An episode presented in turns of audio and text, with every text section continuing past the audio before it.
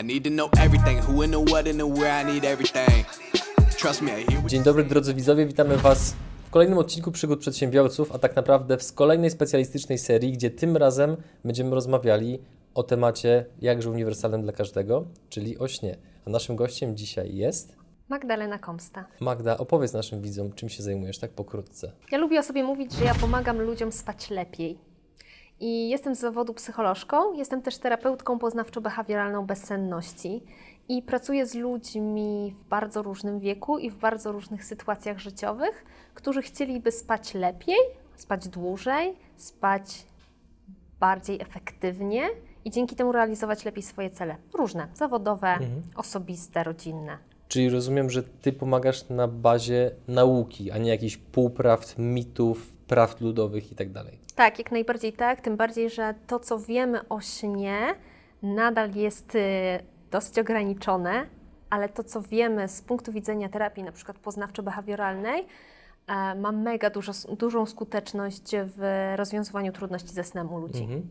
Drodzy widzowie, musicie wiedzieć, że cała struktura tej serii będzie wyglądała mniej więcej w ten sposób, że będę zadawał dość dużą ilość pytań, która została postawiona przez naszych widzów, zarówno którzy są na naszej grupie na Facebooku, do której oczywiście zachęcam, żebyście dołączyli, oraz na, wśród naszej społeczności, która jest na YouTubie. Oprócz tego oczywiście pojawi się szereg innych dodatkowych takich pogłębiających pytań.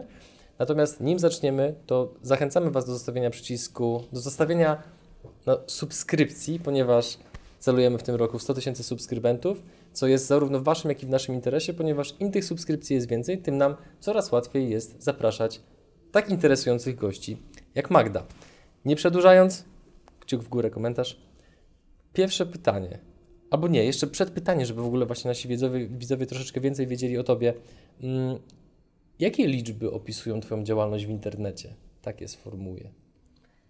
A, to jest bardzo dobre pytanie, bo to za, trochę zależy od tego, na co popatrzymy. Jak myślę o działalności dla niewyspanych rodziców małych dzieci, to to jest około 150 tysięcy unikalnych użytkowników miesięcznie, ludzi, To ogrom. którzy, jeśli mówimy o samym blogu, em, dobrym, aktualnym przykładem jest e, moje wystąpienie na TEDxie, Link w opisie filmu. który w ciągu niespełna trzech, ty- trzech tygodni obejrzało ponad 200 tysięcy osób, ponad 200 tysięcy wyświetleń i to cały czas rośnie, ten licznik cały czas idzie do góry. Tam mówiłam o nocnych markach, o rannych ptaszkach. Myślę, że pewnie dzisiaj też będziemy o tym O mówić. mnie i o moim wspólniku. No właśnie.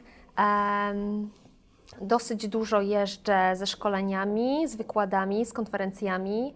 Sporo konsultuję indywidualnie. Trochę tych ludzi z problemami ze snem jest. Mhm. Konsultujesz również biznes? Tak, jak najbardziej. Mhm. A to zgłaszają się do Ciebie bardziej pracodawcy pod kątem swoich potrzeb, czy pod kątem potrzeb na przykład swoich pracowników? Jak to, jaka jest najczęściej ich potrzeba? Różnie bywa. Znaczy, są takie osoby, które chcą poprawić po prostu swój sen, a przez to też swoją produktywność, nawet jeśli nie mają typowych zaburzeń snu, nie cierpią na przykład na bezsenność, trudno byłoby to zdiagnozować jako bezsenność, ale chcieliby spać lepiej. Są osoby, które już są świadome tego, że pewne drobne zmiany firmie mogą sprawić, że będziemy więcej korzystać z naturalnego potencjału pracowników. Czyli będziemy więcej zarabiać. Też. Ale Amen. też nasi pracownicy będą mniej chorować, e, będą bardziej wydajni, będą bardziej zadowoleni ze swojej pracy, będą ją lepiej robić. Więc e, czasami to są rozmowy o całej firmie, strukturze i o potrzebach indywidualnych osób w tej firmie, czasami to są rozmowy o tym, co konkretnie u tego pracodawcy można by poprawić od samego poranka do samego wieczora, żeby jemu spało się lepiej, żeby on osiągał więcej w swoim biznesie. Mhm. A powiedz mi, nawiązując do tematu TEDxa, to co się wydarzyło w Twoim biznesie i wokół Ciebie, kiedy pojawiło się to nagranie i nastąpiła taka eksplozja, jeżeli chodzi o wyświetlenia? Dużo rzeczy się zadziało. Dla wielu osób e, w ogóle ten temat się pojawił w ich świadomości. Ja otrzymałam bardzo dużo prywatnych wiadomości, maili, zapytań o to, jak to się stało, że do tej pory nikt o tym nie mówił. Jak to się stało, że po 40 latach usłyszałem, że nie jestem nienormalnym człowiekiem, że jest więcej takich jak ja, którzy świetnie pracują późnym popołudniem i w nocy, a rano są kompletnie nieproduktywni do 12. E, po prostu obijają się o ściany i nie wiedzą, jak się nazywają. Dostałam bardzo dużo pytań o to, czy mogę przedstawić trochę więcej na ten temat właśnie w firmie, czy mogę pomóc poukładać grafiki, plany pracy, spotkań itd. Tak właśnie po to, żeby ta produktywność wzrosła, ale też zadowolenie z pracy wzrosło, żeby ludzie się nie zwalniali, nie uciekali na freelancing, dlatego że fajnie im się pracuje, ale oni nie są w stanie się dopasować do takich korporacy korporacyjnych godzin.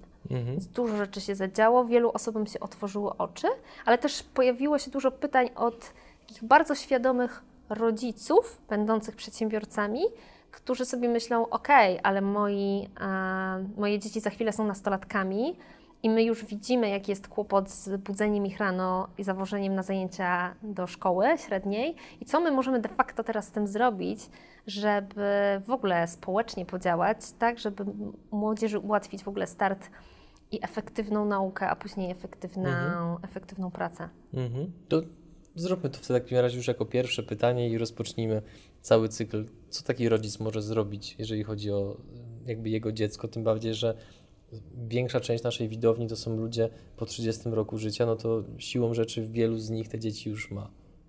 Co mogą zrobić, żeby im ułatwić ten okres, gdzie no, muszą czasami wstawać na siódmą rano do szkoły?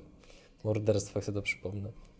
Wiesz co, no, poza zmianami systemowymi, które prawdopodobnie w Polsce za, za szybko nie, się nie pojawią, no to, to, co my możemy zrobić, to jest kilka rzeczy e, dotyczących organizacji tak naprawdę dnia w domu.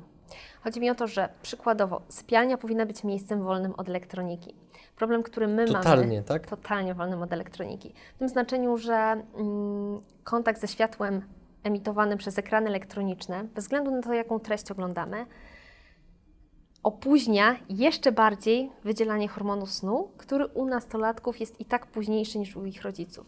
W związku z tym, jeżeli nasi nastolatkowie zasypiają de facto ze smartfonem w ręku, to pogłębiają tę trudność, która i tak jest fizjologicznie duża, ze wstaniem rano do szkoły.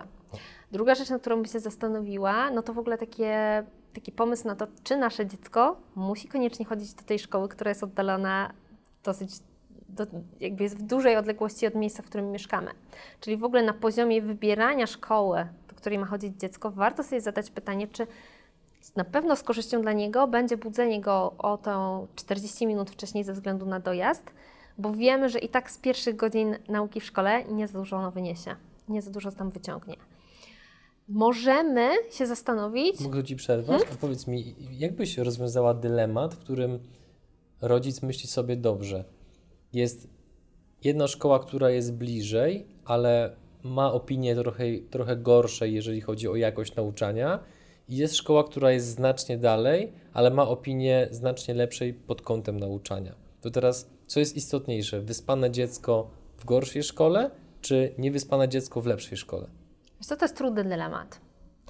Ale biorąc pod uwagę wyniki badań naukowych na temat tego, jak niedobór snu u nastolatków wpływa na ich zdrowie fizyczne i psychiczne, to chyba jednak wybrałabym tę szkołę, która jest bliżej.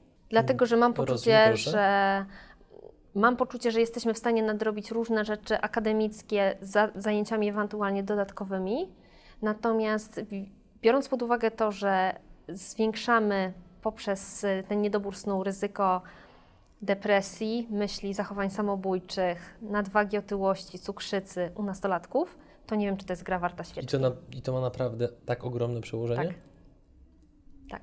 Tym bardziej, że mm, i tak prawdopodobnie dziecko w wieku właśnie późnym szkolnym, czyli nastolatek, nie za dużo z pierwszych godzin e, lekcyjnych tam wyciągnie. Więc pytanie, na ile nauka będzie efektywna, nawet w tej brylującej poziomem szkole. Mhm. Ja sam pamiętam jeszcze z autopsji, jak tam właśnie się rano zaczynało zajęcia, w liceum zwłaszcza, i do tego się jeszcze zjadło na przykład jedną czy dwie białe bułki, które podnosiły poziom cukru we krwi, potem wchodziła insulina i tak dalej, to człowiek w połączeniu z tym, że był niewyspany plus to, to ja byłem zombie na, pierwszych lekcjach. Czyli jakby te potencjalne skutki zdrowotne są na tyle duże i to nie jest jakieś ryzyko wyimaginowane, że lepiej, żeby dziecko jednak wybrało tą szkołę, która jest bliżej, niezależnie od tego, jaki jest poziom nauczania. Z tak, punktu ty, widzenia, ty tak zrobiła. Tak, z punktu widzenia korzyści zdrowotnych tak. Natomiast warto rozważyć w ogóle temat zajęć pozalekcyjnych versus drzemki. Bo wiemy, że drzemka, krótka drzemka może być czymś, co krótkofalowo ratuje przed te, takim dużym długiem sennym, który nastolatkowie miewają, mhm. którego nie da się odespać ani w sobotę, ani w niedzielę. Najczęściej odsypianie w sobotę i w niedzielę potęguje trudności ze wstawaniem w poniedziałek, bo jeśli ja w sobotę i w niedzielę mogę odespać i czasami nastolatkowie potrafią spać do 12, no to tym bardziej e, wstawanie w poniedziałek o godzinie 6 jest mhm. utrudnione. Więc można się też zastanowić nad tym, czy faktycznie konieczne są kolejne korepetycje i kolejna szkoła językowa, z angiel- szkoła językowa zajęcia z angielskiego, czy większą korzyścią nie będzie to, że nastolatek wróci, prześpi się pół godziny czy, czy, czy 25 minut i będzie mimo wszystko miał jakby większe korzyści z tego, chociażby więcej będzie pamiętał, łatwiej mu mhm. będzie się nauczyć, lepiej będzie mu się odrabiało prace domowe. Drodzy widzowie, drodzy rodzice, oczywiście do każdego pytania zachęcamy, żebyście zostawiali inne pytania w komentarzu, jeżeli chcielibyście, żeby Magda się do nich odniosła, a tymczasem przechodzimy do kolejnego, ale już pierwszego od naszych widzów. Jesteś gotowa? Jasne. Czy incepcja jest możliwa? e, o incepcji nie wiemy za dużo z punktu widzenia naukowego, ale świadome śnienie owszem. I to jest dosyć ciekawe, że dosyć długo mm, świat naukowy od świadomych snów i świadomego śnienia się odżegnywał i uważało się, że jest to jakieś ezoteryka, jakaś fantastyka, jakieś pomysły e, scenarzystów hollywoodzkich. Natomiast okazało się, że faktycznie osoby, które uczą się świadomie śnić, ich mózgi funkcjonują w nieco inny sposób i bardziej aktywne w trakcie snu są płaty, odpowiedzialne za zapamiętywanie i e, w porównaniu do osób, które świadomie nie śnią. Więc w jakimś stopniu na swoje sny możemy wpływać, natomiast jest to rzecz, która wymaga nauki. Głównie zaczyna się od tego, żeby zapisywać swoje sny, jak tylko się z nich przebudzimy i powoli uczyć się na nie wpływać. Czy to jest potrzebne? Niekoniecznie. Jeśli ktoś to, ma ochotę... co to daje? Jakby, no bo dlaczego ktoś miałby chcieć inwestować swój czas, żeby uczyć się świadomie śnić? Ja tego nie znam, tego nie robię, ale wiem, że są osoby, które lubią przeżywać w trakcie nocy różne przygody, których nie mogą przeżywać w ciągu dnia i z tego powodu lubią kreować swoje sny i dlatego ten temat świadomego śnienia ich tak bardzo interesuje. Okej, okay, dobra. Możemy uznać, że na to pytanie odpowiedzieliśmy, prawda? Chyba Idziemy tak. dalej? Drugie pytanie od widza. Jak to możliwe, że niektórym ludziom sukcesu wystarczą 4 godziny snu na dobę? Prawda, mit, bullshit. Jak do tego podchodzisz? Prawda i nieprawda. To znaczy, osoby, które są często przywoływane w kontekście tego, że ludzie sukcesu potrzebują spać 4 godziny na dobę, to da na przykład. Vinci. Tak, albo Margaret Thatcher. Tylko mało z nas e, wie, że Margaret Thatcher chorowała pod koniec swojego życia na chorobę Alzheimera, a zmarła z powodu udaru mózgu. A wiemy, że choroba Alzheimera ma związek z wieloletnim niedosypianiem. Więc to, że ona faktycznie podobno spała 4-5 godzin na dobę i terroryzowała współpracowników, że śpią tak długo, prawdopodobnie było jednym z powodów, dla których w wieku takiej późnej starości jednak miała demencję i prawdopodobnie przyczyniło się jednak do tych wielokrotnych udarów mózgu, które miała i jeden z nich zakończył się śmiercią. Mhm. Nie jest to najlepszy przykład akurat um, traktowania tej, tej, tej czterogodzinnej um, tego czterogodzinnego snu jako jakiejś normy powszechnej. Mhm. Generalnie jak myślimy o zdrowych, dorosłych osobach między 18 40 rokiem życia, to taka rekomendowana długość snu to jest między 7 a 9 godzin na dobę. Po 40 roku życia to już jest mniej, bo nawet 6 godzin na dobę już będzie wystarczające. Osoby w wieku podeszłym bardzo często potrzebują 5-5,5 godziny na dobę i też funkcjonują bardzo dobrze. Natomiast te 4 godziny e, mamy około 1-2% osób w społeczeństwie, tak zwanych krótkospaczy, czyli short sleepers. Fajne słowo. którzy mają pewnego rodzaju mutację genetyczną e, i takim osobom wystarcza około 4-5 godzin snu na dobę przez całe dorosłe życie i nie ponoszą żadnych kosztów ani zdrowotnych, ani intelektualnych z tak krótkiego spania. Ostatnio, co dwa miesiące temu, pojawił się taki artykuł naukowy opisujący parę ojciec i syn.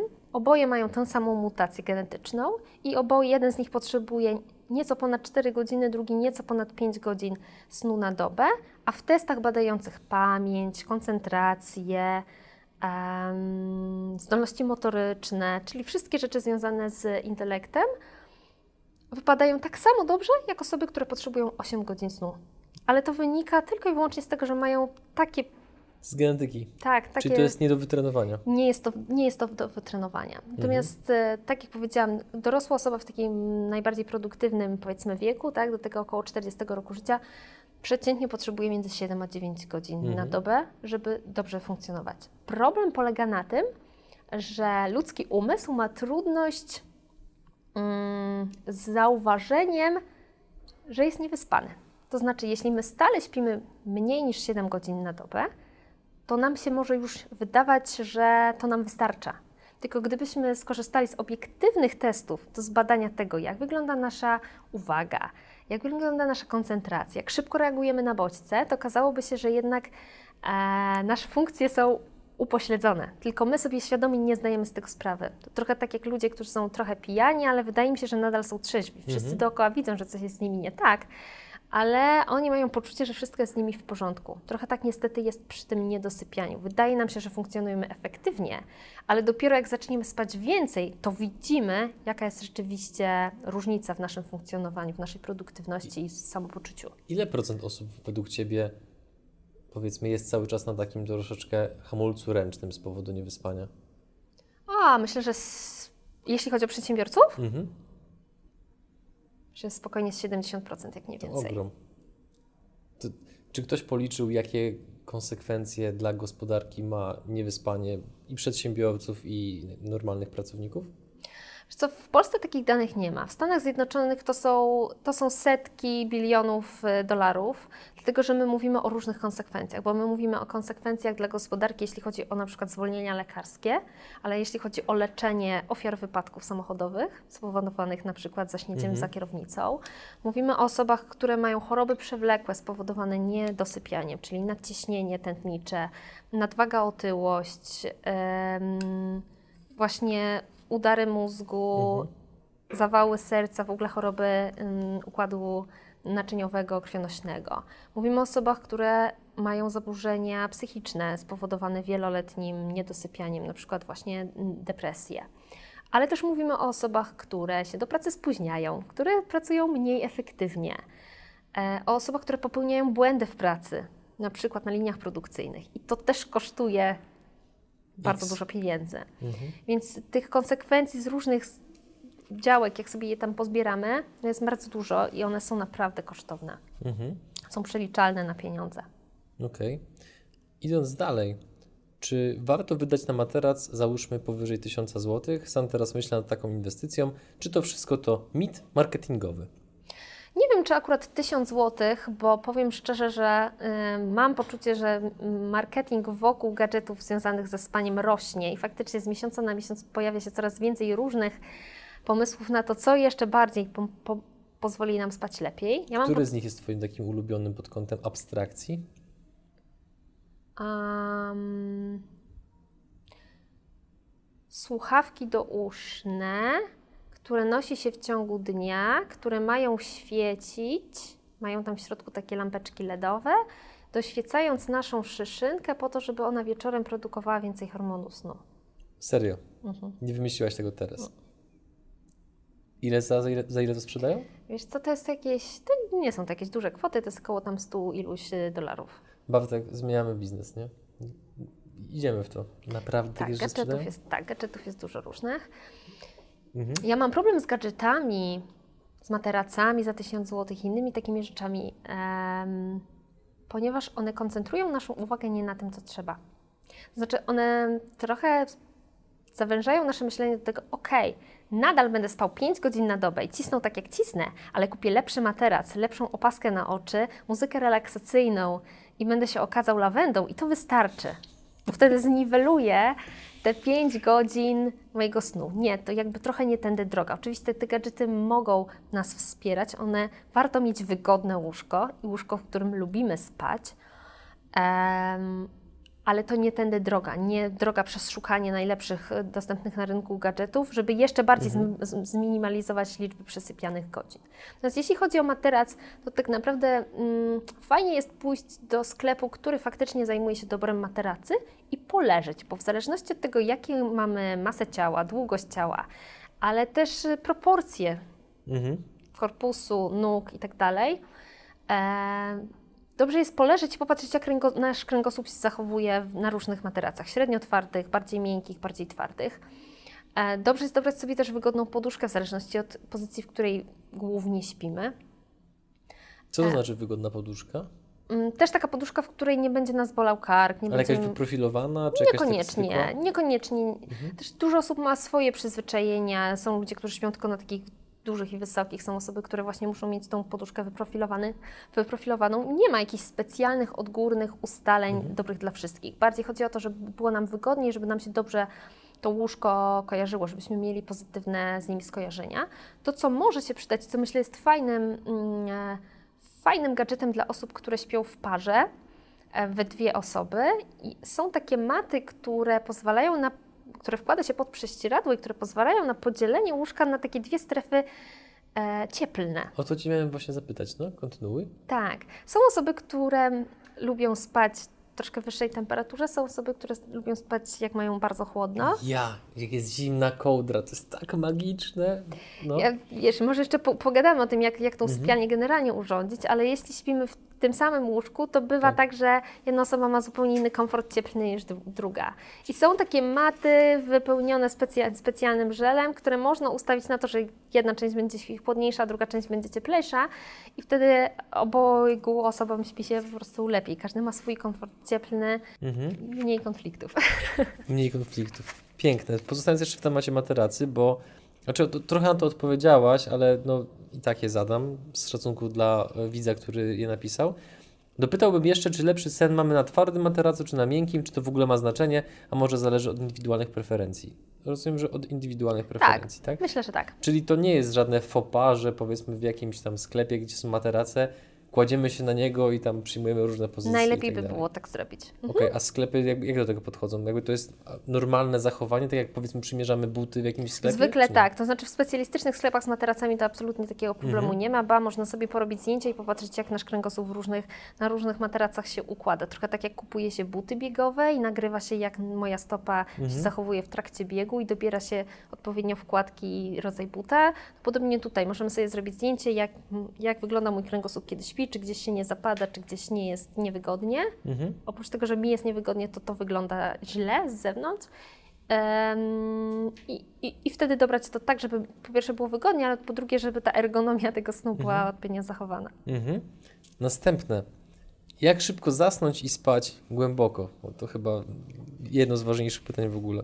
Okej, bo to są tak naprawdę dwa pytania, bo mówi- mówimy trochę o szybkości zasypiania, z drugiej strony mówimy o głębokości snu. To są Mhm. dwa różne tematy.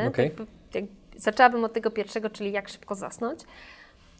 Warto nie mieć presji na szybkie zasypianie, bo dla osoby dorosłej taki od, odpowiedni czas do zaśnięcia to jest zwykle między 15 a 30 minut. Czyli to też nie jest tak, że chodzi o to, żeby się położyć, zamknąć oczy i już spać. Powiedziałabym więcej, jeżeli ktoś ma taką, jest w takiej sytuacji, że tylko przykłada głowę do poduszki i już, od, i już usy, usypia od razu, to to jest sytuacja, która nas jako terapeutów bezsenności niepokoi. Dlaczego? Dlatego, że to oznacza, że ta osoba ma bardzo duży deficyt snu, Czyli jest wykończona. czyli jest wykończona. Ba, mówi się, że jeżeli zasypia się od położenia w ciągu minuty, dwóch, trzech, to bardzo, bardzo byłoby warto się zastanowić, czy powinno się jeździć, prowadzić samochód. Bo jeżeli Aż jestem tak. w tak dużym deficycie snu, że wystarczy mi pozycja leżąca i zamknięte oczy i już mnie nie ma, to czy ja jestem bezpiecznym kierowcą na drodze?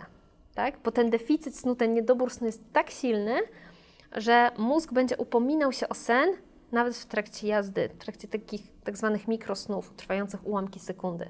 No Ale jak jedziemy 140 na godzinę, to ułamek sekundy to jest bardzo duża droga. Więc dobrze jest zasypiać szybko, ale nie za szybko. I to, co zwykle ułatwia zasypianie w takiej, powiedzmy, odpowiednim e, czasie, to są dwie rzeczy. Pierwsza rzecz to jest rytuał i fajnie takie rytuały przed snem mieć. My często mamy rytuały e, przed snem stosowane dla naszych dzieci, a potem dorastamy i jakoś one się gdzieś rozmywają. Mhm. Podaj przykład takich rytuałów. Dla osoby dorosłej? Mhm. O, i to są najczęściej takie rzeczy typu ciepła kąpiel albo ciepły prysznic, przebranie się w piżamę, poczytanie książki albo posłuchanie czegoś. Najlepiej nie elektronika, czyli papierowa książka albo posłuchanie, czyli w ogóle bez, bez kontaktu ze światłem. Wyłączenie tego Mhm. Wejście do łóżka, przytulenie się do drugiej osoby, czy nie wiem, modlitwa, mhm. ktoś jest wierzący i po prostu zaśnięcie. Takie proste, spokojne, relaksujące czynności, które mhm. codziennie powtarzamy bez względu na to, gdzie jesteśmy przed snem. Ty je stosujesz, czy szef bez butów chodzi? Nie, oczywiście, że stosuję. Trochę nie wierzę w ekspertów, którzy mówią, że najciemniej pod latarnią i oni mhm. uczą, ale tego nie robią. Oczywiście, że tak. A co jest, który element Twojego rytuału czy rytuałów jest takim najistotniejszym według Ciebie? Który u Ciebie działa tak, takim, jak to, taki, wiesz, wyzwalacz, że okej, okay, już wiesz, że tu już Morfeusz się zbliża? Wiesz co, u mnie akurat jest na to dobry powód fizjologiczny, to jest ciepły prysznic dlatego że e, sygnałem, bodźcem do wyrzutu melatoniny, czyli hormonu snu, mhm. jest obniżenie się temperatury ciała. Czyli jeżeli my wejdziemy sobie pod gorący prysznic albo do wanny z gorącą wodą, to nasza temperatura ciała nieco się podniesie. Jeżeli my stamtąd wyjdziemy, to nasza temperatura ciała spada i jest to sygnał dla mózgu, żeby wyrzucić kolejną porcję melatoniny, czyli hormonu snu. Czyli taka sytuacja, którą bardzo wiele osób doświadczyło, że wychodzą z wanny i za 10-15 minut robią się właśnie tacy senni i mhm. już zdążają do łóżka. To jest właśnie to działanie absolutnie fizjologiczne, które warto wykorzystywać przed snem. Dobrze, to w związku z tym wątkiem mam dwa pytania. Pierwszy, czy lepiej spać w piżamie, czy bez? Mhm.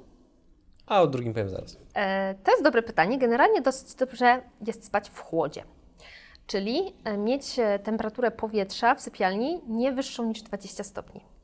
Idealnie między 16 a 20. 16 stopni Celsjusza to już jest dosyć chłodno i sporo osób już czuje jakiś dreszcz na plecach, jak tylko słyszy o tych 16 stopniach, ale tak między 18 a 20 stopni to jest dobra temperatura do snu. teraz my się różnimy jako ludzie jakby poziomem komfortu termicznego. Są osoby, które przy 20 stopniach są w stanie spać nago i wtedy czują komfort i jest im ok. Ja na przykład, ale są osoby, które przy 20 stopniach nawet, y, nawet, czy nawet wyższej temperaturze muszą mieć piżamę, skarpetki i być przykryte kołdrą potąd. I to jest ok. Generalnie bardziej się skupiamy na tym, żeby było chłodniejsze powietrze, plus komfort związany z e, piżamą, czy, czy, czy, czy bielizną, czy czymkolwiek, co nam mhm potrzebujemy, chcemy. Jak ta temperatura, tak patrząc na poziomie fizjologicznym, wpływa na nasz organizm? To też jakby powoduje, że tej melatoniny wydziela się jeszcze więcej, czy jeszcze tak, coś jest innego? Tak, plus sen staje się głębszy. To znaczy są takie badania, które pokazują, że jeżeli temperatura powietrza wynosi więcej niż 22 stopnie, to sen staje się płytszy i mamy więcej trudności z zaśnięciem. Dlatego warto tej temperatury powietrza w sypialni pilnować. Czyli dlatego latem, przynajmniej mi, śpi się dużo no, gorzej. Oczywiście. Okej, okay. czyli dlatego warto zainwestować w klimatyzację w pokoju. Czasami tak. Przechodząc do drugiego wątku, który miałem. Hmm, czemu jest tak, że ja tego nieraz doświadczam, że właśnie mam to uczucie senności, ono po jakimś czasie mija i potem ja sobie pluję w brodę, że nie poszedłem jednak spać w momencie, kiedy byłem senny, bo potem mam problem z zaśnięciem. Mhm. Bo poza tym, że każdy człowiek podlega takiego rytmo, takiemu rytmowi okołodobowemu, czyli dzień mhm. kontra noc, Mamy też taki drobniejszy rytm, czyli ultradialny i to jest taki rytm co około godzinę, półtorej takiego wzrostu energii i spadku energii, i wzrostu energii i spadku energii. I trochę jest tak, że jeżeli poczujesz senność, zmęczenie, wtedy, kiedy jesteś na tym dole i je wykorzystasz, to zaczniesz dosyć łatwo, szybko, bez problemów. Ale jeżeli przegapisz ten moment, to on się powtórzy tylko za jakiś czas, bo znowu wchodzimy na tę górkę mhm. energetyczną. I Ile ona, jest czasu? No zwykle około półtorej godziny. O Boże. Dosyć długo. Więc warto korzystać z tych momentów, w których się czujemy senni i nie mhm. myśleć, ok, to jeszcze to skończę, jeszcze tam to zamknę, a jeszcze tu zobaczę, co się dzieje tak. w telefonie, bo często właśnie pobudzamy się jeszcze w sztuczny sposób światłem albo emocjonalnie, no i kolejne okienko na sen otwiera się dopiero za jakiś czas. Przypomniało mi się, co chciałem powiedzieć. A propos krótko spaczy? Mhm. W tym momencie właśnie wyświetla się link w moim w lewym górnym rogu ekranu. Czy prawym? Prawym. Wy patrzycie na prawy. W prawym górnym rogu ekranu, gdzie jest link do naszego wywiadu z Danielem Kędzielskim, twórcą Fastony, który jakby przez to, że się lubimy prywatnie, więc tutaj taka drobna uszczypliwość, który twierdzi, że śpi 4 godziny na dobę.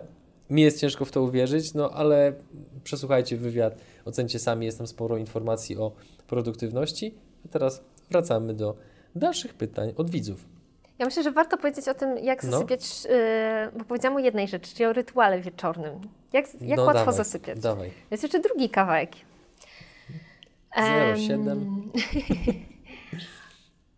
Bardzo ułatwia e, zasypianie kładzenie się spać o stałej porze, od poniedziałku do niedzieli, codziennie o tej samej porze. Dlatego, że nasz organizm przyzwyczaja się do rytmu wstawania Mhm. i chodzenia spać o tej samej porze. Jeżeli my powtarzamy to bez względu na dzień tygodnia, to dokładnie o tej samej porze robimy się senni codziennie, bez względu na to, co się działo. To jest rzecz, która znakomicie ułatwia zasypianie, ale jest trudna w przypadku osób, które od poniedziałku do piątku cisną i nie dosypiają, a odsypiają sobie w soboty i w niedzielę. Mhm. O której ty chodzisz spać? 23.30. Codziennie. Mhm. Czy musimy się wyrobić do tej godziny? Co najmniej. Dobra, a powiedz mi, a co sądzisz o, bo tak czasami to można spotkać takie zdania, teraz już chyba trochę mniej, bo się opanowali, ale kiedyś to było apogeum tego, w takim powiedzmy środowisku pseudo rozwoju osobistego, tak to ciężko mi przez gardło przychodzi, no, rozwoju osobistego, gdzie tam powiedzmy ludzie mówią, że wiesz, hustling, sen jest dla słabych i tak dalej, nie? Jak bardzo duża głupota to jest, bo to, że jest, to wiemy, ale ustalmy jak bardzo. Wiesz co? Czy, Bardzo- czy oni nie robią krzywdy innym ludziom mówiąc takie rzeczy? Myślę, że długoterminowo robią. Bo człowiek jest y, zwierzęciem, które ma dużą zdolność do adaptacji. I my krótkofalowo jesteśmy w stanie ciągnąć w bardzo różnych warunkach, bardzo niekorzystnych. Natomiast długofalowo my wiemy z badań, i to nie są jakieś y, domysły i, y, i straszenia, my wiemy z badań, że długofalowo skutki niedobru snu są straszne, ale też krótkofalowo dla produktywności, dla em, uwagi, dla pamięci, ale też dla kreatywności, to nie jest dobra droga. Znaczy, nam się wydaje, że my ciśniemy, ale tak naprawdę pytanie, czy, czy ta praca nie byłaby mądrzejsza, gdybyśmy się odpowiednio wysypiali. Tutaj dwa pytania. Pierwsze, bo wiem, że ono też później padnie. Czy jest szansa, żebyśmy w opisie filmu wstawili linki do tych wszystkich badań, o których mówisz, żeby jakby ci, którzy mają po większą potrzebę analizy i weryfikacji tego, co mówisz, żeby mogli znaleźć Jasne. faktycznie? Super. Kolejne pytanie. Czy szybka drzemka w postaci 15 minut jest dobrym sposobem na. Chodziło na pewno o inne słowo, ale przeczytam tak jak napisał, na zdegenerowanie mózgu Zregenerowanie. Mhm. na zregenerowanie mózgu po pracy 8 godzin w biurze, gdzie po przyjściu do domu czeka mnie nauka. Czy może potrzeba więcej czasu? W tym pytaniu brzmi y, melodia, która się nazywa Power Nap, czyli właśnie taka krótka drzemka. I faktycznie Power Naps trwające do 25 minut są świetnym sposobem na odzyskanie energii w drugiej części dnia. Dlaczego do 25 minut, a nie dłużej? pytanie.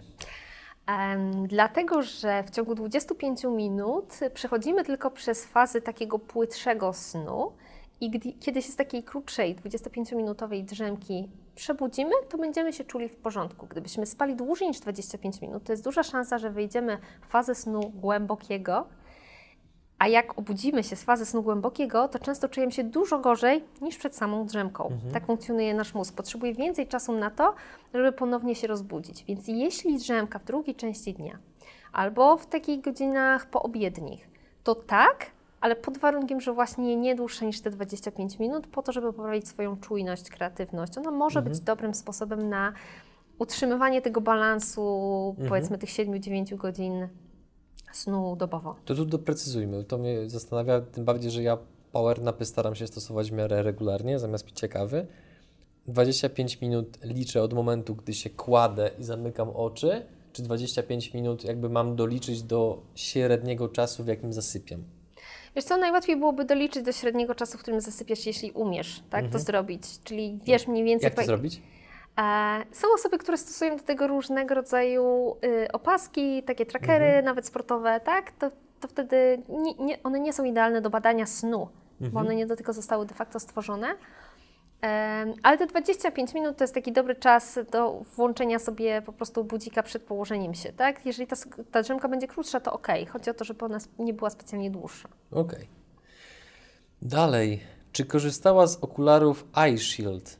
Nawet nie wiem, co to jest, więc Mhm. nie pomogę. Nie, nie korzystałam, ale to, mm, w tym pytaniu jest y, mowa o okularach, które blokują światło niebieskie. Mhm. I to jest, ym, jakby tłumacząc o co może chodzić. Tak jak powiedziałam, ekrany elektroniczne, czy w ogóle ym, LEDy są źródłem światła niebieskiego. I to światło jest ok, jeśli chcemy utrzymać swoją czujność, koncentrację i się ożywić, pobudzić. Natomiast jeżeli to robimy wieczorem, czyli jeżeli wieczorem korzystamy z laptopa, ze smartfona, z tabletu, to oszukujemy swój mózg, mówiąc mu: hej, jest środek dnia.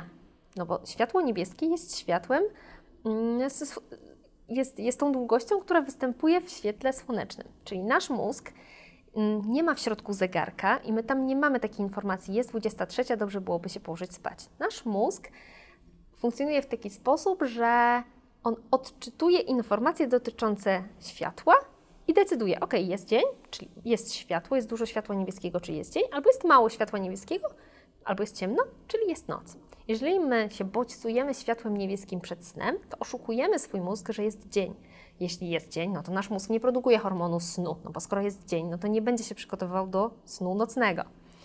I takie okulary, takie gadżety mają na celu wyłapanie jakby przefiltrowanie światła i niedopuszczenie do tego, żeby to światło trafiło do oka, a przez oko trafiło do mózgu. Producenci tego typu gadżetów, oni się podpierają e, badaniami na temat skuteczności. Ja z tego osobiście nie korzystałam, ale znam osoby, które z tego korzystają i są zadowolone. Natomiast trzeba mieć z tyłu głowy dwie rzeczy. To jest mniejsze zło, Czyli to nie jest tak, że ok, to będę siedzieć w okularach yy, i przed snem bodźcować swój mózg tym, co się dzieje w internecie, tym, co się dzieje w pracy i tym nie będzie miało żadnego wpływu na mój sen, bo mam okulary, więc światło niebieskie zostało zredukowane.